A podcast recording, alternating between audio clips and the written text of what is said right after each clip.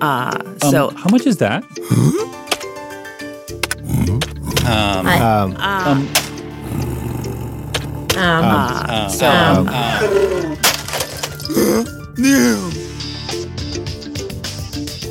we are live, and this is the podcast editors mastermind. Joining you today to talk about when should we change our DAWs? When should we consider changing the software we use to edit our podcasts? Before we get into that, I'm Brian Ensminger. You can find me at toptieraudio.com. And to my side is, Jennifer Longworth. Daniel I'm- Abendroth. And you can. Whoa! Oh, oh no, are we all in different places? yeah. I'm I'm in the top left on my side. I'm on the top left on my side. what is All right. Well, happening? welcome everybody to the insanity that we call the podcast editors mastermind. We're going to take a second run at this introduction. If you're joining us live, this is an absolutely special experience. If you're listening to the replay, you're going to have no idea what we're talking about because Alejandro, whose name starts with an A, is going to take care of this. So we're going to go in alphabetical order. My name is Brian Ensminger. You can find me at toptieraudio.com. Laughing to whatever side she is is Carrie Eric. You can find her at yayapodcasting.com. And next up is Daniel Abendroth. And you can find me at rothmedia.audio. wow, are we like all laggy or something? I think it's just you. Oh no. Uh, so, Patrick, uh, thank you for your sense of humor. Uh, if you joined us live, this is an extra special experience. we don't normally have this much fun this early into the show. And I don't think we can blame it all on the host, but we're going to go for it for today. So, today we're going to talk about when we should consider changing our editing software. And this is actually something that Alejandro, our podcast editor, recommended to us. We don't know if he's thinking about getting something new, but we wanted to talk about this. I'm so, Carrie's lost. Wow. I'm so sorry. wow. Every time I look up. all right. All right. I'm going to mute myself and turn my camera off.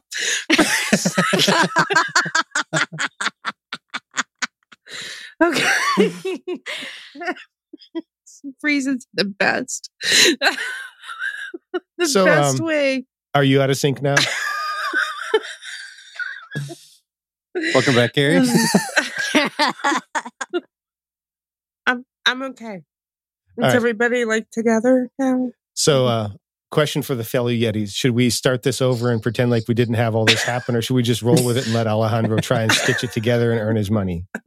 Let's let Alejandro learn his earn his money. All right. That's more fun. Sorry, I think I'm still lagging. Well, I mean, to be fair, this is kind of Alejandro's fault because he's the one that recommended that we talk about this. So, talking about when we should consider changing our podcast editing software or the digital audio workstation, I thought maybe as we got started, we might share what we currently use to kind of level set everybody. So, if you're joining us on the chat or if you're listening later and you want to have that conversation, just add that comment in the chat during the live stream or click the link in the show notes and send your comments because we would love to hear from you. I'll go ahead and start off.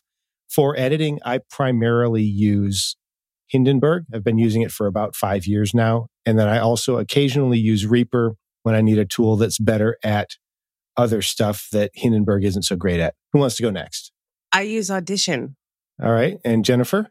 I use Adobe Audition and RX iZotope RX. I'm still back on seven. I use Reaper. And we we did have a comment from Patrick who's joining us live that he uses Audition as well.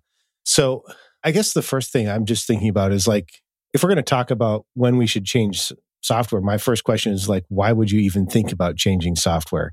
Um, I have an opinion, but I'm wondering like, what is it that would make you go, hey, it might be time to take a look? Carrie, did you have something? I do because, and this is kind of a very relevant topic for me because I'm in a situation where I really do need to use Pro Tools for a specific client in order to work with their sound designer who I've worked with before and, you know, just exported dialogue to him with audition. But I know what that's like as a, on the other side as a sound designer and it's not necessarily fun to use those stems so i'm going to be using pro tools um, in the very near future So are you thinking of switching or just adding it? i'm adding it but um, i'm open to switching Okay. because it is kind of the industry standard That's a good one, right? Client requirement. hmm I would say money. So I know like Audition has a monthly fee. Mhm. So if you're looking to save money, then move into something that's a one time charge or free would be an option. But also, if you're looking into like if your software doesn't do something or doesn't something or something else does something better, i.e., if you're getting into video editing, then you might consider switching to Audition because it integrates really well with Adobe Premiere, which is like you know, kind of industry standard for video editing. Okay. Yeah. I mean, those were kind of the two big ones that came up for me as well, right? So if there's a cost implication, definitely thinking about that, especially so on a personal level right now, I've been going through some of my pres- my prescriptions. Wow. going through some of my subscriptions and and going like do i need to continue this because right now as a business owner i'm looking at my what i would call fixed costs because some of my subscriptions don't vary specifically with the amount of work that i've got and my costs are too high and so i'm going okay what can i trim back what are some tools that i'm underutilizing? So i would definitely think about that. And then definitely the question of functionality or workflow right? So is there something i need to do that this tool won't won't do? Or is they a way that I need to or want to work potentially in, in a larger ecosystem that I can't do with the tool that I currently have. Um, so a, a great example would be like, well, we'll, we'll save that. I, I've always got my eye on maybe two or three other tools that I might consider in case something were to happen where Hindenburg no longer becomes a vi- is no longer a viable solution for me, so that I don't have to spend a lot of time going, okay, what's even out there. Uh, that's not meaning that I'm necessarily looking to change, but just kind of always keeping an eye on that. Okay, so I do want to point out to everybody that um, Steph Fugio did for her Global Podcast Editors newsletter. And I think it started with her writing about what it was like. Like she kind of documented the experience pretty well of like changing DAWs. So she went back and forth. Um, well, not back and forth, but she like kind of went through the major DAWs, um, I believe, which was really interesting to read about and made me not quite as fearful, I guess you could say, of changing. Cause you know, we are our time is so precious Mhm. that there's a cost associated with with changing your software because everything is just going to take you longer. So you can just imagine giving yourself a 50% pay cut for a little while. Or yeah, or more. yeah, or more. Yeah. So, like I mentioned, I use Hindenburg primarily and sometimes Reaper, and I am painfully slow in Reaper. I'm so used to the Hindenburg waveform that I really can't read the the the standard Reaper and everybody else besides Hindenburg version of the wave waveform. The You where keyboard they shortcuts. show you the whole Yeah. waveform? Um, so like in in Hindenburg, I know exactly how I want to do a ripple delete, that kind of thing. In Reaper, I know how to do it. But every time I do it, I select the region, then I have to go now, what's the keyboard command? And then oops, I forgot to select the actual ones that I wanted to clip, all of that stuff. So yeah, like there's a huge, huge hit there. And it's not like I'm trying to become proficient in Reaper. So I get that, but yeah, it's it's pretty rough. You know what I wish that um, all these DAW makers would do? It is just make customizable shortcuts because every DAW had customizable shortcuts. Um, you could transfer very easily, I think, in my opinion. I mean, I don't know all that much about other DAWs. I've flirted with them. I would say you can as long as they handle the functions the same, right? So Hindenburg handles ripple deletes differently than Reaper does. Reaper, you have a ripple only the selected, you have a ripple all, and then you have a don't bother to ripple at all, right? In Hindenburg, it's always just ripple whatever is selected. And so it makes it really easy for me to do that kind of stuff. Yeah, but as long as you have that one functionality that does it the way you want, it does it it shouldn't Mhm. really matter. It shouldn't, but I'm a terrible person. I have issues. okay, well, I wanted to, to ripple delete in multiple kinds of ways, um, which is a feature that Audition doesn't have. I don't believe, unless somebody wants to correct me, which I have no doubt they will. in the future, I will be corrected. But not having that information now, I'm going with I can only ripple delete in one way. Heidi says that she's terrified of switching DAWs. Going from Audacity to Audition was a, small nightmare. I would Right? like to think that going from Audition to another non destructive DAW might not be quite as big of a nightmare. That assumes that it handles routing the same, and I don't use Audition, so I can't speak to that. Well, maybe you should explain to some of the people what routing is in case they don't know. Yeah, that's a that's a fair thing. So routing is just how you get the sound and process it through the various chains or the various parts of the, the tool. In some software, you can route a sp- it's think of it like plugging audio from one in, thing into another thing. And you've got the effects that you might put on a channel. That's one method of routing, but you can also route things to other channels. And you can also group things together depending on the software you're using to process them similarly. And so this is something that's really common in the music world. Yeah. Well, you put it on a bus, right? Yeah. So you put it on a bus, you put it on a submix, something like that. But they don't all handle it the same. So I've played with Pro Tools a little bit. And the thing I've noticed about Pro Tools is that the routing is not as intuitive as what I've seen in Reaper or something like Studio One.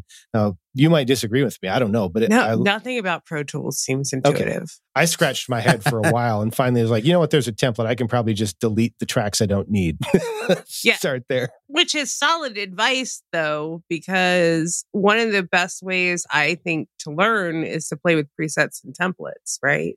Mhm. Because somebody who knew what they were doing set those up. Yes and no. I mean, there's one DAW that I downloaded to try. Uh, I actually bought it because I thought it was worth giving it a real try. They had a podcast preset, and the compression on those channels was so heavy, and they were both panned 25% left and right. So you've got a voice 50% in the right ear and 50% in the left ear. I'm like, yeah, sometimes I pan voices a little bit, but that, Mm. that's like, they don't even know what they're doing. But now in the world of spatial sound, that makes more sense. Yes, but this was built for a talking head interview, right? This isn't this is not a spatial sound tool. Well, no, and I know what you're saying, but I'm just thinking about my AirPods that make Okay. everything in spatial sound now. yeah, I, I mean, my computer for my day job tries to do that too. And the first thing I do when I plug in a new pair of headphones is turn it off so I can actually hear what it's playing because it throws in reverb and all that other garbage Oh. too. Yeah. Um, well, spatial sound on my PC um, just makes the sound not work at all. So, Windows audio technology. So, Daniel, did you have any insight on the fear of changing DAWs? So I've only ever used Audacity and Reaper, and I know those two are like night and day, like worlds different. So I don't know how other DAWs compare, like difference wise. Because like you know, going from trying to like move on from Audacity is like a huge step. Because Audacity is like a beast unto itself. It's like how similar is like Reaper to Audition or to Audition to Hindenburg. To me, Reaper seems more like Audacity in, in Oh. the way it looks, in Oh, the sure, way sure, it sure. feels. Yeah. Um, I know it like is kind of very different in a lot of ways, but I think if your motivation is to just switch, because the other motivation we didn't talk about is the switch from destructive to non destructive, That's fair. Yeah. which is why I moved from Audacity to Audition. But I feel like Um, that's less important now. That Audac- Audacity is Oh, yeah. non-destructive. Well, what an irrelevant point I'm making. Yeah. Yeah, it's it's gone to non-destructive, right? Uh, w- yeah, with the newest version. Yeah, I don't have much detail in that because I've not really played in that pool. no, but I think that's probably going to be a game changer in a lot of ways um, for Audacity and just for its use. I mean, welcome everybody using Audacity to non-destructive editing. You're going to love it. And also, like, how does Audacity handle plugins? I know with Reaper, like, it's super easy to add in VST plugins or pretty much anything. When I used Audacity years ago, it wasn't something I was aware of was possible or was like really restricted. Do you guys know like how it handles it now? I don't, but I remember using plugins with Audacity maybe five years ago. And it was, you just had to point it to where the plugins were stored, Mhm. like the folder the plugins were in. And that was about it. It's, although I will say, like, um, loading them, loading plugins in Audition is super easy because it just automatically finds them. I don't know Mhm. how. um, I don't ask questions. It's just magic, and I don't question it.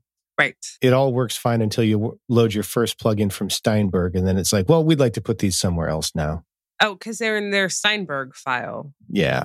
And I don't know what's I don't, who's Steinberg. Let's go ahead and throw that out there because every once in a while I see people that are having issues with plugins, and there can certainly be a conflict with the host program that you're trying to use it with. Um, typically, plugin manufacturers will confirm that it works on the top four or five music DAWs, and then everybody else is just kind of, it'll probably work, but we're not going to officially support it, right? But usually, what I've found is when people are having trouble with a plugin, it's actually an issue with the plugin. Like there are specs for plugins, and none of the plugin manufacturers that I know of actually follow the spec. They all do something a little bit different.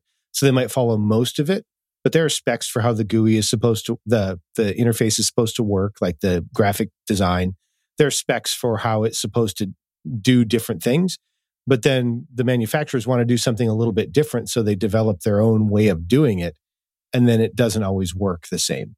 That's been my experience. I've, I've heard of people having problems with Waves plugins where Waves did something differently. I've uh, some from Plugin Alliance, like insert plugin manufacturer here. If they did something custom, there's always the chance it might not work right. And my experience working with the Hindenburg team has always been that I've gotten much better response trying to get them to address the problem than contacting the plugin manufacturer to wait for two weeks to have them say, well, we don't support Hindenburg anyway. Right. And I think you may not have that problem with Reaper, but some of the other medium popular DAWs, you may not get support from the plugin manufacturer. They might just be like, well, why don't you switch to Pro Tools? Like, because I don't like it.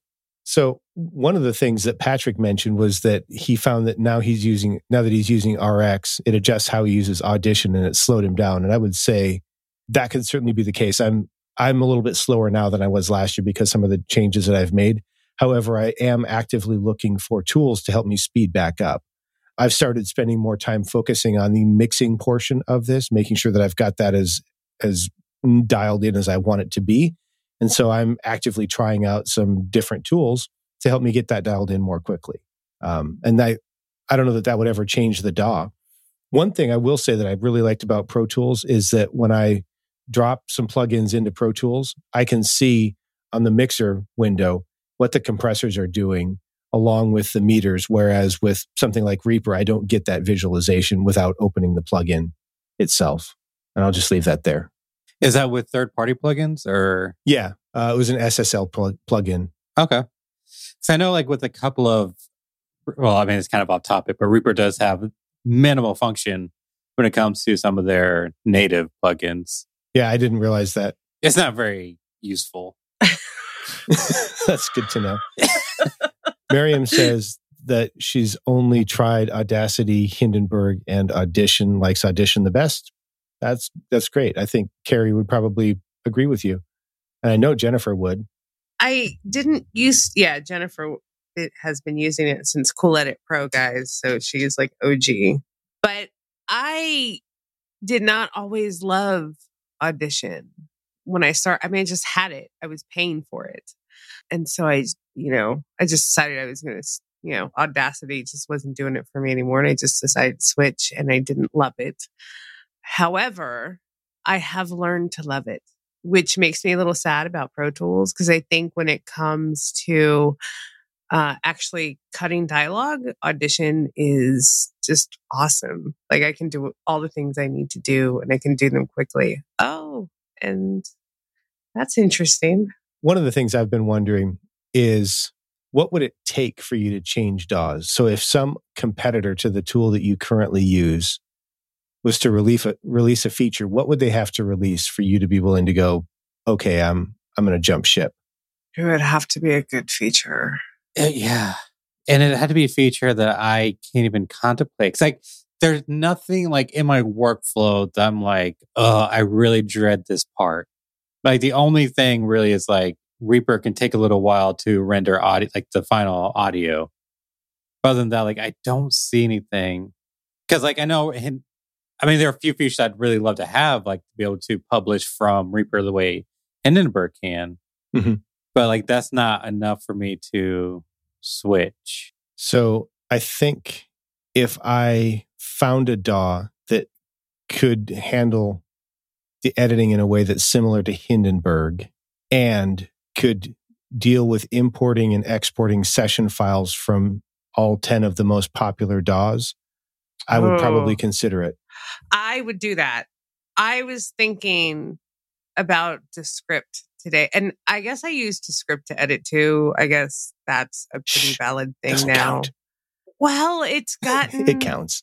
it yeah it's gotten much better and you can go in there and manually adjust the cuts in Descript and even that part has gotten easier although it still needs some work however when you said like a DAW would have to be able to import and export the 10 most popular DAW session yeah. files like that yeah I'm down and I Yeah. wish I was thinking I wish Descript it can export a session file Mhm. I wish it could import a session file and then turn it back, like reverse engineer itself and turn it back so that it's not stems Right. Mm, and that mm. my cuts are there and somebody else can export it now in a different session file. And and that's really my big way of avoiding changing DAWs, to tell you the truth. because if I could have this cross DAW relationship with yeah. um, anybody, life would be easier for everybody who's doing this work. Yeah. I mean, that's totally my perspective because, in my view, Hindenburg really excels as an editing program and it's okay as a mixing program. It can bring in session files from Audition, Pro Tools, and one other that I can't think of right now. And it can export the Pro Tools AAF, but not the actual Pro Tools extension. And it can export an AES 31 but nobody actually uses that, that because that was designed by the Audio Engineering Society, not a proprietary company. So nobody actually uses the one that was put out. But I would keep Hindenburg as the centerpiece and switch immediately to mixing and mastering in Reaper or Studio One or something like that that's really built for that part of it in a heartbeat. Because Hindenburg is so good at the editing part and it's okay at the mixing and mastering. But if I could Hindenburg doesn't do submixes, right? So I can't route a submix for the dialogue or for the interview or whatever and keep the music separate from that. So when you talk about the master bus, everything gets compressed together, right? I don't have a way around that. That's a total deal. And as a matter of fact, that is probably the main reason that I didn't switch to Hindenburg Mhm. Because I couldn't do the mix. And I think, doesn't it have like a limited amount of like uh strips? Um, yeah, Pro has six plugins per channel. Okay. Yeah, that's not enough for me. Yeah, I mean, I find that I very seldom need more than that. However, I'm also not doing any special effects like reverbs and delays and right. like any of that. Right. And that, especially with sound design, six is not enough. And I need a bus. Actually, I need several buses um, and all sorts of other accoutrements that Hindenburg does not have. Um, but Yeah. never mind. I had a, you said something that was a really good point about like why you would switch. And I, I can't remember. Oh, Oh, oh, oh, no, no. Here's what you said. You said you would do the editing in Hindenburg because that's where it excels, but you'd do the mix somewhere else. And I think that that is a perfectly valid way to edit. Yeah. And it's also a good way to get into another DAW if you want to switch. It's just like, okay, I'm going to um, edit with this, which I think is probably harder to actually do the cutting. I think that's the part that trips me up because I can find where the plugins are. I can find, you know, the tools I want to use. And you can usually find the channel strip pretty easy. It's how do you do those shortcut actions like select all, but select all in this track or, you know, select to all to the front, those kinds of like fancy selections. Yeah. And then the ripple deletes and the, the moving things and the silencing things. And I mean, there's all sorts of like when I'm actually, and I parse editing out, like I edit first, then I mix. The edit part is the one that is slow. Yeah. to tell you the truth.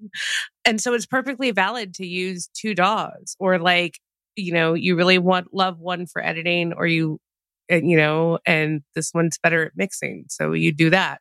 The same thing happened in the music world back in the 70s and 80s, right? if you wanted to record something, you wanted to find a studio where you could track on a Neve console because you wanted their preamps. And then you wanted somebody to mix it on an SSL console because you wanted their compressor and their EQ section. Same principle, right tool for the right job. It's just our tools don't cost 300K a piece. Thank God. Yeah, no kidding. Yeah. So, as an aside, I mean, I do like the concept of analog gear, but man, the idea of being able to drop 50 to $100 and have something that sounds great that I can use on every channel. I don't have to buy a new one for every channel. Like that's pretty, that's a pretty impressive thing. Yeah.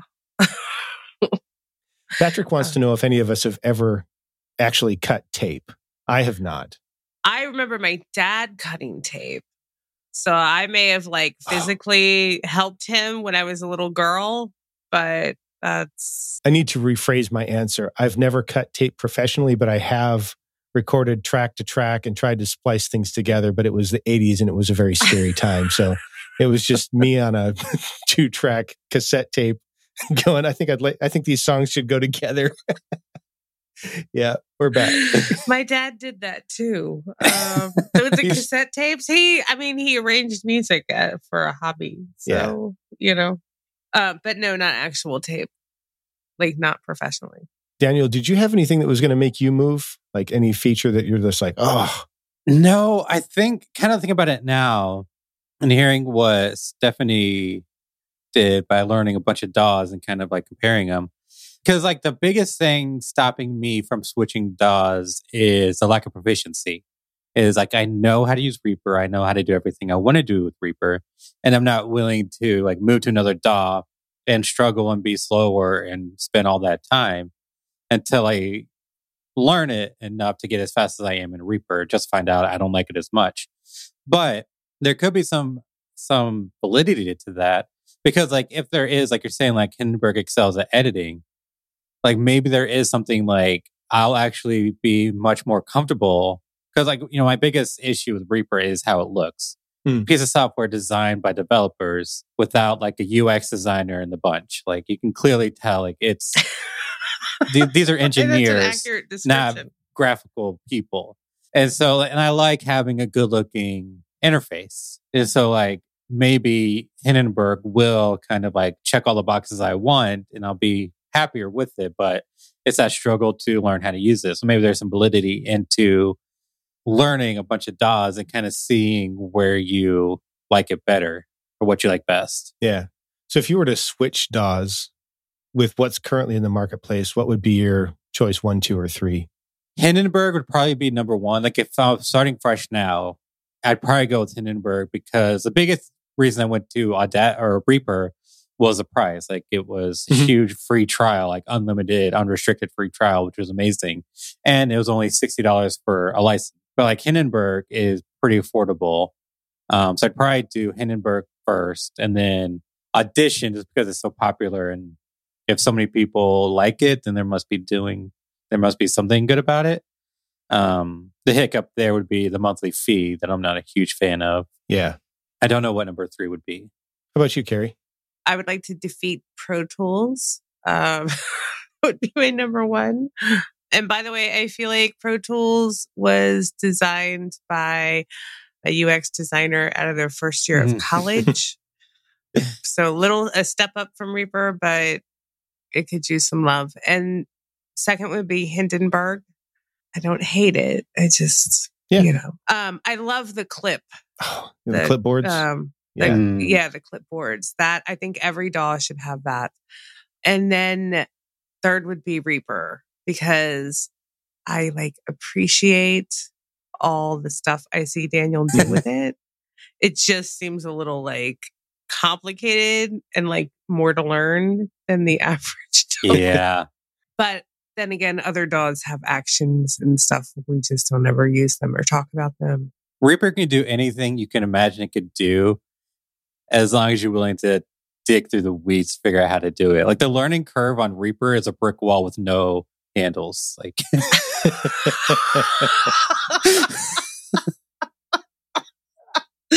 That's wow. Yeah, that's not too far off. Do you go through it like the Kool Aid Man? What? No, you just run and jump and hope for the best. Maybe you stick, Yeah. maybe you don't. No, no. you See, you hop on my back and climb the ladder I built with Reaper for Podcasting, where you can learn how to use Reaper today. And that's at reaperforpodcasting.com. It is, yeah. Find all the how to Okay. videos. Reaperforpodcasting.com. Nice. So if Hindenburg wasn't available, I think my first choice would probably be Studio One. I think it probably offers the most similarity to how Hindenburg works in terms of how the editing functions work. My second choice would probably be Reaper because it's pretty powerful and the price is right. And my third choice would probably be Pro Tools just because they have a free version and you can kind of work with anybody that uses Pro Tools if you use Pro Tools. That's, I mean, there's, there may not be a great ecosystem, but there is certainly a community of, there's a large community of users. Let's just call it that. Cause I don't know that I would even call them Avid, even though that's what the company's called. So I think those would be my top three. Uh, if you're joining us in the chat, of course, share what you've got. So Jennifer's number one would be Hindenburg, number two, Reaper, and number three is Pro Tools. And 3D Guy 81 on YouTube says, Has anybody used Ableton? I have not used it in at least 10 years and I've never used it for podcast editing. No, but I know people do. It's on the list of DAWs at the Podcast Editors Club's uh, most popular DAWs for podcast editing survey. I don't have a link for that, but it would be at facebook.com slash groups slash podcast editors. And then you just have to find it because I don't know where it is. Jesse said he'd probably go to Universal Audio's Luna, which I have never heard of. So um that I'll have to Google. Unless Brian wants to share what it is, but I know you're busy Googling. So Yeah, I mean, it's another DAW. It's put out specifically by Universal Audio. They're a hardware company and software company. They have a bunch of plugins that are really, really expensive that run actually on their hardware. And so it's, it's interesting because you can either run them on the hardware while you're recording or you can use them as an insert. But instead of running on your computer's processor, it runs on the hardware during your, your editing and mix down. So it takes some of that load off of your CPU Interesting. oh, I could use that. and they they do have a DAW. I've it looks cool. I've never really dug into it because I don't have any of their hardware, so it's kind of useless to me. I'm going to have to correct myself because I just thought of this. And there are times when I do like edits on Ferrite. um, Ooh, I haven't heard about that one in a while. Yeah, Yeah, on my, I just do it like I do it on my phone. Interesting. So they have an app. It is just a one time fee. I think it's like $20. Um, totally worth it, especially if it's like you have to pull a clip or edit something like small, and which is usually what I do a lot of on my phone is just little small edits that I don't want to have to open up my computer for. So that's always nice. Oh, Heidi would use Hindenburg and Reaper. She says the price of Reaper is the best. yeah. Wait, did somebody say they were nervous about switching DAWs or my I will say that I'm not a fan of the subscription model. Yeah. Um, I've avoided that for plugins and also for DAWs because even though Waves has their update program where you have to pay to upgrade every year, if you don't upgrade, you don't lose access to the tool. And I'm allergic to losing access to a tool that I build my business on that's not doing anything other than running on my computer. So I'd have to push back a little. Sure. Um, because I don't just use Audition. Yeah, right. that's so that subscription gets me a suite of programs, many of which I use quite frequently during the month. So for me, that $30 counts. this must be what happens when you say good things about Audition. well, it's Audition, it's the PDF, it's the scanning, it's Adobe Express now, and then Photoshop and like like all so all the things, Yeah. right? And if I need to edit a video, I've got um Premiere and I've got the light version of Premiere, which is Premiere Rush. So to me, that $30 is totally worth it. I mean, I'm not going to disagree with you. I've just avoided it.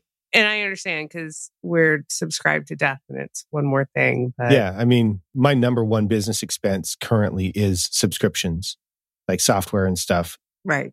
Actually, my biggest expense is Alejandro. So- but it's worth it. You know what? This year, my contractors may be up there about with the the same level as software. Now, I will say that I also include in that paid upgrade, so maybe that's not quite fair because I do plan on also upgrading stuff even if I don't subscribe.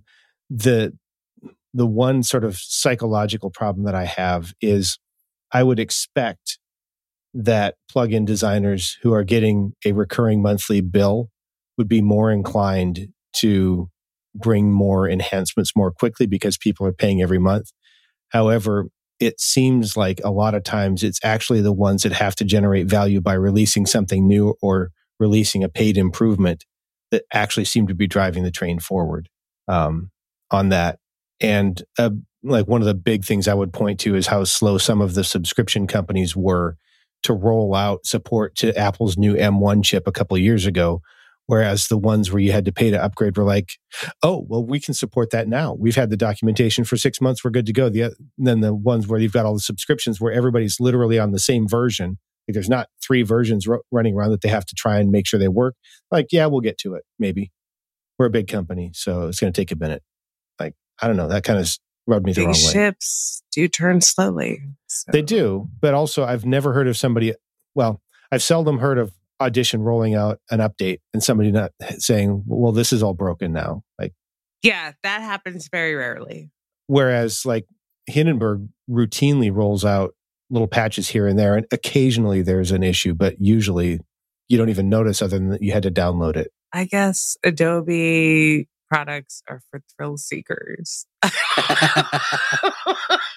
You heard it here first. I'm just afraid of action. so I feel like we've probably beaten Audition to death until Carrie had to defend it. So apologies to our Audition friends. We still love you. You're yes, wrong, but we love okay. you. It's like it's like um I don't know, being married to somebody for like years and years and years and you start to th- see their flaws is cute. You know? I don't know. yeah, it's endearing. the bugs Yeah, are the bugs are charming. So I think we've covered a lot of the things we need to consider when changing DAWs. We we talked about the cha- the cost of changing some of the options, what might make us consider it, like why we like the ones that we have. Is there anything we didn't talk about? I think they said that it's a mm-hmm. personal choice. I mean, everybody's ragging on audition. I'm not going to stop using audition because, like, y'all are mean to it. Yeah, like don't if So- you if you use Ableton or if you use if you you know you know Steve Stewart releases a list of DAWs and the one you use makes up 0.01 percent of podcast editors. Like, don't feel that you need to change to fit in or that they're you're missing out on something. Like if the software you're using gets the job done and you are comfortable and enjoy using it, there's absolutely nothing wrong. Yeah. And I would say, as a, a slight counterpoint to that, however, if you are looking for collaboration opportunities where you want to be involved with somebody's team, you might want to consider some that are in the top five, which unfortunately is probably not Hindenburg, even though it's the superior DAW. Um, hey, I'm the host. I can say what I want today. That's how that's how we roll. No, Them's the I mean, rules. it's something to consider, right? If you are looking for opportunities to work with somebody where you might you might be part of their team, or maybe you handle a portion of the process and they handle a portion, just like Carrie talked about with this other person that she's been working with, that is encouraging her to move toward Pro Tools for at least this project. It's worth considering what are the the top most popular DAWs. That is true because if you're looking to work with bigger companies, then Audition, Pro Tools, it might be worth being proficient in them for just so you can capitalize on those opportunities. Yeah. I mean, if you use Cubase and it works for you, I'm not going to tell you no, right? Go for it. 3D Guy 81 said he asked about, I guess it's, I assumed it's a guy because it says guy in it. Uh, asked about Ableton because uh, he came from a music background and it's the DAW he's most comfortable with. Yeah. I mean, if you can edit podcasts with it, go for it. I haven't used Ableton ever, I don't think. no, I've only ever known like DJs to use it. Um, but that's cool. They cut music and stuff. So Yeah. And I think it's also used some in live sound for backing tracks, but Yeah, yeah, again, yeah. haven't done that. yeah. So are we ready to move on to the Poddex question of the day? I think so. All right. I was going to have Jennifer pick a number, but since she bailed on us because of the internet and stuff, uh, Carrie, you want to pick a number between one and five? We actually do have cards. We're not just making this up here. My first instinct is to say three. All right. All right then. this is also for those of you that are joining us in the chat, or if you're listening later, we'd love to hear your thoughts as well. If you could be guaranteed one thing in life besides money, what would it be? Power. Power? Whoa. Carrie's filter's broken. um, no. Um, like to could just be like chocolate or coffee. So power, chocolate, or coffee. I mean, I kind of feel like those are interrelated. Maybe you could have a cafe mocha and have all three in one. there you go. I actually like that's my favorite drink. Is a cafe mocha. For me, like I don't know if this is cheating because it's kind of more than one, more than a couple. But like my basic needs met, and not have to worry about it, like shelter, food, that kind of thing. I was actually talking to somebody the other day. Like I don't like wealth doesn't motivate me. It's like having the freedom to kind of spend my days how I want to. Mm-hmm. And so, like, if I didn't have to worry about like making money so I could afford rent and all these things and just kind of like enjoy my life, like that'd be ideal for me. I changed my answer. Okay. to be yours. Um. Yeah. So mine seems less dependent or less of a guarantee for me, but being able to look back and say that I've lived a life that was worth living, right? That I accomplished what was to be accomplished, that I did what was supposed to be done, and I did it in a way that I'm proud of and that is leaving a positive mark in the world. Well, all right then, Mr. Yeah, Philosopher. Well, they asked. It's not my No. fault. I love I- it. No, because I think about that all the all the time and kind of the legacy that that I'm leaving for like not just my son, but like other people. Like I like to think that I had some sort of impact um, Yeah. out in the world. When I think about my funeral, I used to think about like try and do that exercise about like what do you want people to say when they're at your funeral, like to give you that perspective. And I think I'm less concerned that anybody goes, he was a great guy and like did all. I'm more concerned with what do they say about the other people that are there. Like forget whether or not they knew it was my impact. Are they better people because I was there? Because that's what I'm looking for. Um, but I also want people to, to say she had a gift for every occasion. I mean, that's kind of a gift a GIF. And with that, I guess it's time to wrap up. Uh, for those of you that joined us, thank you. We appreciate you hearing from you. If somebody was wanting to consider being a guest on the show or maybe had a question for us, Daniel, what would they do? just simply go to podcasteditorsmastermind.com slash be a guest fill out the form and we'll get a notification and be in touch and this is great if you are an expert and you want to share your knowledge or if you have a question and you're looking to get help from fellow podcast editors uh, we would love to hear from you And with that, I guess let's say our goodbyes. I'm Brian Etzminger. You can find me at toptieraudio.com. I'm Carrie Caulfield Arick. You can find me at yayapodcasting.com or at Carrie Arick on Instagram. i'm daniel abendroth and you can find me at rothmedia.audio And able to join us intermittently this evening was Jennifer Longworth of Bourbon Barrel Podcasting. We hope to have some things ironed out because we'd really like her to make it the whole episode. It's great to have her back. Um, Thanks for- for hanging out in the chat, Jennifer. And for those of you that joined us live or listen later, thanks so much. We appreciate you being here. Bye. Uh, Um, so, how much is that? um, I- Um, uh, Um, Um, uh, um, so, um, um,